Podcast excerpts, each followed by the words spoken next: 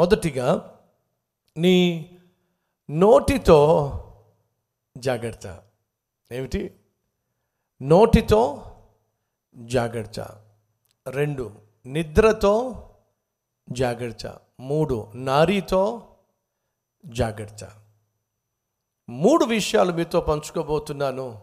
మొదటిగా నోటితో జాగ్రత్త. రెండోది నిద్ర విషయంలో జాగ్రత్త. మూడోది నారీ విషయం నారీ అంటే స్త్రీ. జాగ్రత్త. ఈ అద్భుతమైనటువంటి సామెత ద్వారా ఈ మూడు జాగ్రత్తలు సొలోమోను తెలియచేస్తూ ఉన్నాడు. మొదటిగా నోటితో జాగ్రత్త.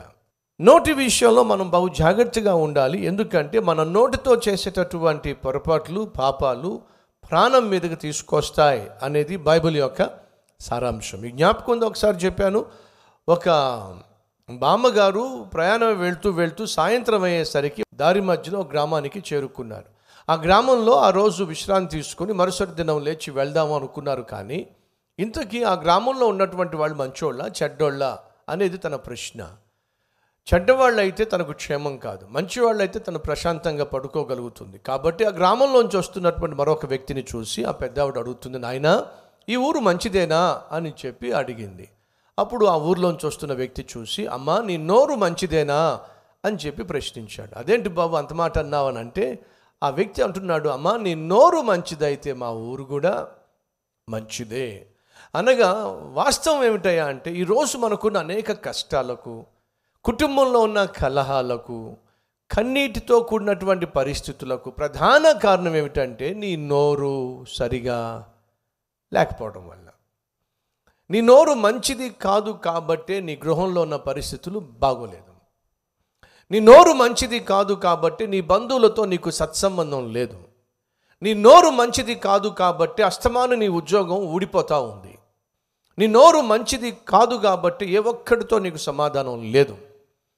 నీ నోరు మంచిది కాదు కాబట్టే చే చేతులారా నీ చుట్టూ ఉన్నటువంటి ప్రశాంత వాతావరణాన్ని నువ్వు అశాంతితో నింపేసుకుంటున్నావు. దేవుడు నీకు మేలు చేయాలి. దేవుడు నీ ప్రార్థన ఆలోకించాలి. నువ్వు ఆశిస్తున్నట్లయితే నీ నోరు బాగుండాలి.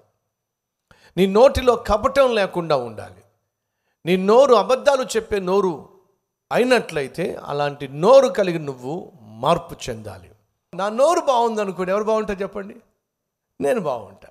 నా నోరు బాగున్నట్లయితే నా ఇల్లు బాగుంటుంది. నా నోరు బాగున్నట్లయితే నా ఉద్యోగం బాగుంటుంది. నా నోరు బాగున్నట్లయితే నా సంఘం బాగుంటుంది. నా సేవ బాగుంటుంది. వ్యాపారం బాగుంటుంది నా సాక్ష్యం బాగుంటుంది. మర్చిపోకండి నీ నోరు బాగుంటే నువ్వు బాగుంటావు నీ ఇల్లు బాగుంటుంది నీ సేవ నీ సంఘం నీ సాక్ష్యం బాగుంటుంది. రెండు నిద్రతో జాగ్రత్త. ఈ ఈ నిద్రపోతోళ్ళు ఏమవుతారు? సోమరిపోతూ ఎప్పుడూ కూడా అంటే నిద్రపోతూ సోమరిపోతూ. సోమరిపోతూ అంటే బద్ధకస్తుడు బద్ధకస్తుడు దరిద్రుడు అవుతాడు మళ్ళీ ఎవరైనా సరే బద్ధకస్తులు ఉన్నట్లయితే వినండి దరిద్రం. ఇంట్లో బద్ధకంగా తిరిగే ఇల్లాలు ఉందంటే ఇంటికి దరిద్రం. ఇంట్లో బద్ధకస్తుడైనటువంటి భర్త ఉన్నాడంటే ఇంట్లో దరిద్రం. ఇంట్లో బద్ధకస్తులైనటువంటి బిడ్డలు ఉన్నారన్నట్లయితే ఆ ఇంట్లో దరిద్రం. దరిద్రం వస్తుంది. సోమరిపోతులకు నిద్రపోతులకు పనివ్వండి. మిమ్మల్ని ఏడిపించి పడేస్తాడు. కంటికి పొగ వంటి వారు పంటికి పులుసు వంటి వాళ్ళు. ఈ సోమరిపోతులకు పనిచ్చాము అంటే ఇచ్చిన వాళ్ళకు మూడు చెరువులు నీళ్ళు తాగిస్తారు. శ్రద్ధగా పనిచేస్తే నువ్వు పరిపాలన చేసేవాడిగా ఉంటావు. యోసేపు శ్రద్ధగా పనిచేశాడు కాబట్టి ఆ ఇంటి పై కర్తగా విచారణకర్తగా ప్రమోషన్ పొందుకున్నాడు. యోసేపు శ్రద్ధగా పనిచేసి తనకిచ్చిన ప్రతి పనిని చక్కబెట్టేవాడు కనుక పూర్తి చేసేవాడు కనుక దేవుడు అతన్ని పరిపాలన చేసే ప్రధానమంత్రిని చేశాడు. శ్రద్ధగా పనిచేసేవాడు కష్టపడి పనిచేసేవాడు ఏలుబడి చేస్తాడు. ఇరవై మంది ఉన్నారనుకోండి స్టాఫ్ ఆ స్టాఫ్ పైన ఒక ఇన్ఛార్జ్ ఉంటాడుగా. వాడు ఆ ఇన్ఛార్జ్కి ఎలా అయ్యాడు? కష్టపడితే వాడికి ప్రమోషన్ వచ్చింది. కం ప్రమోషన్ వచ్చింది కాబట్టి మేనేజర్ అయ్యాడు. ప్రమోషన్ వచ్చింది కాబట్టి డైరెక్టర్ అయ్యాడు. ఎవరికి ప్రమోషన్ వస్తుంది? శ్రద్ధగా పనిచేసేవాడికి ప్రమోషన్ వస్తే పది మంది మీద వాడు ఏలుబడి చేస్తాడు. సోమరులు సోమరిపోతోళ్ళు వెట్టి పనులు చేస్తారు. వాడి జీవితంలో ఎదుగు బొదుగు ఉండదు. ఈరోజు మనలో కొంతమంది జీవితాల్లో ఎదుగు బొదుగు లేదు. వెట్టి పనులు చేస్తున్నారు. దాన్ని ఇంకొక మాట అంటాం. వెట్టి చాకరీ అంటాం. ఏమిటో వెట్టి చాకరీ చేయలేకపోతున్నాను. ఎందుకు చేయాల్సి వచ్చింది వెట్టి పనులు? ఎందుకని నువ్వు చాకరీ చేయాల్సి వస్తుంది? చదువుకోవాల్సిన సమయంలో చదువుకోకేగా? బాధ్యతగా జీవించవలసిన సమయంలో బాధ్యతగా జీవించకేగా? పరీక్షలు రాయాల్సిన సమయంలో పరీక్షలు రాయకేగా? మంచి నిర్ణయాలు తీసుకోవాల్సిన సమయంలో మంచి నిర్ణయాలు తీసుకోకేగా? ఈరోజు నువ్వు వెట్టి పనులు చేయాల్సి వస్తుంది వెట్టి చాకరీ చేయాల్సి వస్తుంది. సోమరులు నాయకులు కాలేరు నడిపించేవాళ్ళు కాలేరు. వెట్టి చాకరీ చేసేవారిగా మిగిలిపోతారని బైబిల్ సెలవిస్తుంది.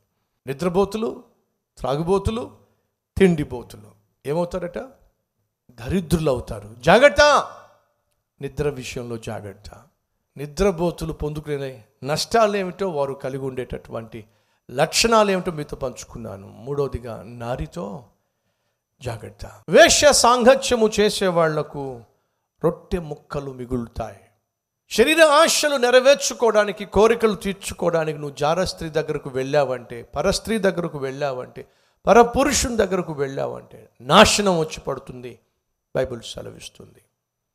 శరీరంలో సహజంగా ఉండేటటువంటి కోరిక దేవుడు ఏర్పాటు చేసింది.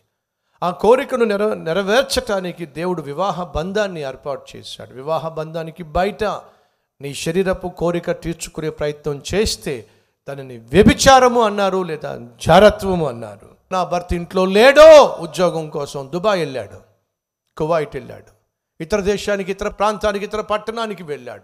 ఇంట్లో నా మొగుడు లేడో రా! పాపం చేద్దాం. ఇష్టం వచ్చినట్టుగా కులుకుదాం. ఉన్నారు అలాంటి వాళ్ళు. భర్త లేడని చెప్పి భార్య లేదని చెప్పి పాపిష్టి పనులు చేసేవాళ్ళు ఉన్నారా? జారత్వము వ్యభిచారము ఆరోగ్యాన్ని పాడు చేస్తుంది. ఆత్మీయతను అడుగంటిపోయే విధంగా చేస్తుంది. అంతేకాకుండా చివరికి అడ్రస్ లేకుండా చేసేస్తుంది. జాగ్రత్త. మూడు జాగ్రత్తలు మీతో పంచుకున్నాను. ఒకటి నోటితో జాగ్రత్త. రెండు నిద్రతో జాగ్రత్త. మూడు నారితో జాగ్రత్త.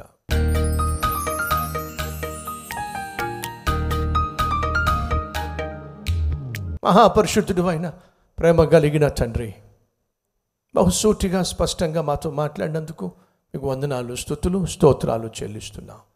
నోటితో జాగ్రత్త నిద్రతో జాగ్రత్త నారితో జాగ్రత్త. మీరు మాకు జాగ్రత్త అని చెప్పిన తర్వాత కూడా ఒకవేళ మేము జాగ్రత్తగా జీవించకపోతే అది ఎంత ప్రమాదమో! గ్రహించే గుర్తించే కృప మాకు దయచేయండి. ఈ రోజున విత్తబడిన వాక్యము మా నోటిని సరిచేయాలి మా నిద్రను సరిచేయాలి అలాగే మా ప్రాణాత్మ శరీరంలో ఉన్న అపవిత్రతను దూరం చేయాలి. నువ్వు ఆశించినట్టుగా మేము జీవించాలి జీవించే కృప మాకు కావాలి. అనుగ్రహించమని ఏసునామం నామం పేరట వేడుకుంటున్నాం తండ్రి. ఆమెన్.